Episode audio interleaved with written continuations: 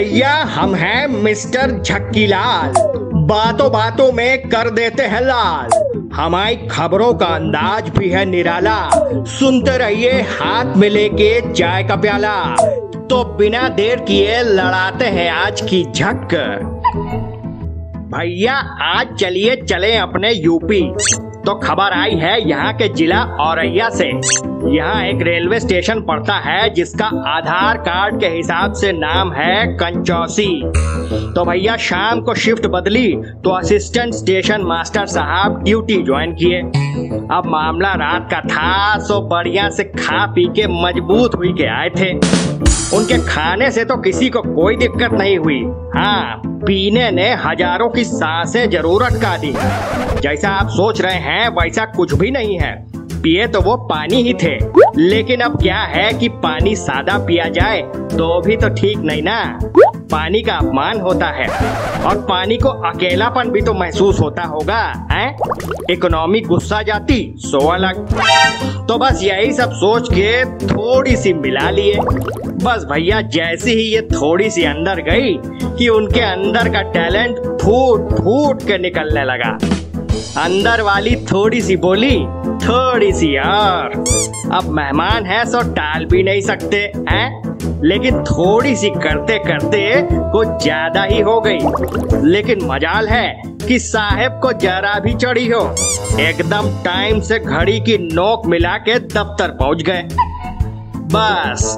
Bag bag किनारे रखे, बाकायदा कुर्सी संभाले और पिछवाड़ा चौड़ा और टांगे लंबी करके सो गए। इधर साहेब की आँख लगी और उधर दस ट्रेनें जहाँ की तहां खड़ी हो गई। ट्रेनों की बददिमागी देखिए, साहेब का जरा सा सोना इनको फूटी आँख नहीं सुहाया। यही सब तो कलयुग की निशानियाँ हैं। ट्रेनें रुकी तो ऐसा कि अगले डेढ़ घंटे तक टस से मस न हुई। अब इन ट्रेनों के अगले और पिछले स्टेशन हैरान परेशान हो गए। बात ऊपर तक पहुंचाई गई। ऊपर से फ़ोन आया।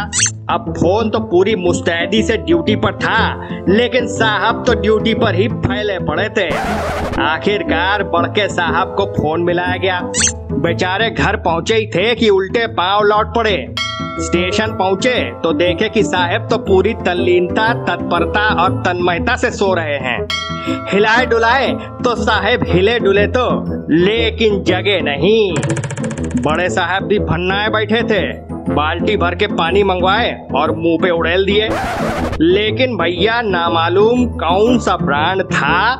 साहेब ना जगे तो ना जगे। बड़े साहेब, कुछ पास आए तो सूंघते ही सारा माजरा समझ गए। मजबूरन बड़े साहब को ही मोर्चा संभालना पड़ा। खुद सिग्नल क्लियर किए, तब जाके ट्रेनों के चक्के घूमे। साहेब, अब भी नींद की गोद में झूल रहे थे, लेकिन भैया होनी को कौन टाल पाया है? रातों रात सस्पेंड कर दिए गए। लेकिन भैया, घोर ना इंसाफी है। अब खुद ही देखिए कितनी गर्मी है। पिलपिला के पसीना निकल रहा है।